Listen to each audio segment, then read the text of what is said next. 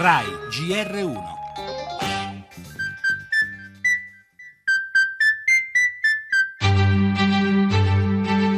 È una bella giornata per la soluzione di Silvio. Oddio, forse anziché attaccare i giudici ci dovevamo attaccare a loro. Ci viene contro tutto, per fortuna solo la magistratura viene a favore.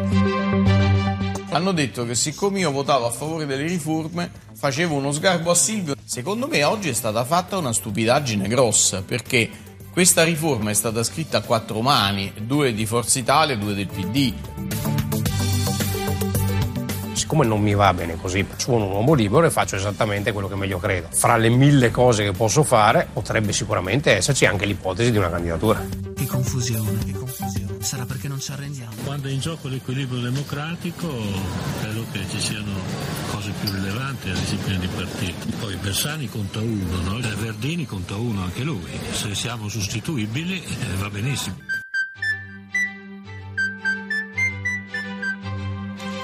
Assolto dalla Cassazione sul caso Rubi, Berlusconi fa sapere di essere pronto a tornare a correre su un terreno però che si è fatto nel frattempo scivoloso e friabile. Sulle riforme costituzionali che alla Camera fanno un altro passo avanti, Forza Italia, ad eccezione di Rotondi, come abbiamo sentito, ha votato compatta no a un testo sostenuto finché era in auge il patto del Nazareno. Un no con disagio, hanno però detto alcuni deputati, una sorta di obbedienza un ordine di scuderia. E così sull'orlo di una crisi di identità il partito dell'ex Cavaliere deve anche anche pensare alle alleanze. Interlocutore privilegiato, la Lega a sua volta un passo da una scissione. Salvini caccia Tosi dal carroccio e alle prossime regionali in Veneto il sindaco di Verona è pronto a presentare una sua candidatura alternativa a quella del governatore uscente Zaia. Sul fronte opposto e ancora sulle riforme che si gioca l'ennesima partita interna al PD. Il testo non piace alla minoranza Dem, in molti lo hanno votato solo per salvaguardare l'unità. Disciplina di partito, anche qui è la parola d'ordine, ma intanto che confusione.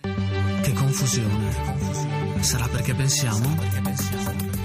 In primo piano nel nostro giornale dunque la soluzione di Berlusconi che, come avete sentito e non potrebbe essere altrimenti, si intreccia alle vicende dell'attualità politica italiana. Dall'estero invece con i nuovi orrori dell'ISIS e dei suoi alleati in Nigeria e in Siria e sulla situazione siriana una nostra intervista al mediatore dell'ONU Staffan De Mistura. In Francia poi con il lutto per la morte dei partecipanti al reality show in Argentina, le notizie agrodolci della nostra economia, un quadro complesso ma siamo a un punto di svolta, dice il ministro Padoan. E poi i guai della Grecia, infine le conseguenze spesso drammatiche per i lavoratori delle cooperative coinvolte nell'inchiesta Roma Capitale. Parleremo poi della situazione a Fukushima in Giappone a quattro anni dal disastro nucleare. Infine lo sport con il ritorno della Champions League.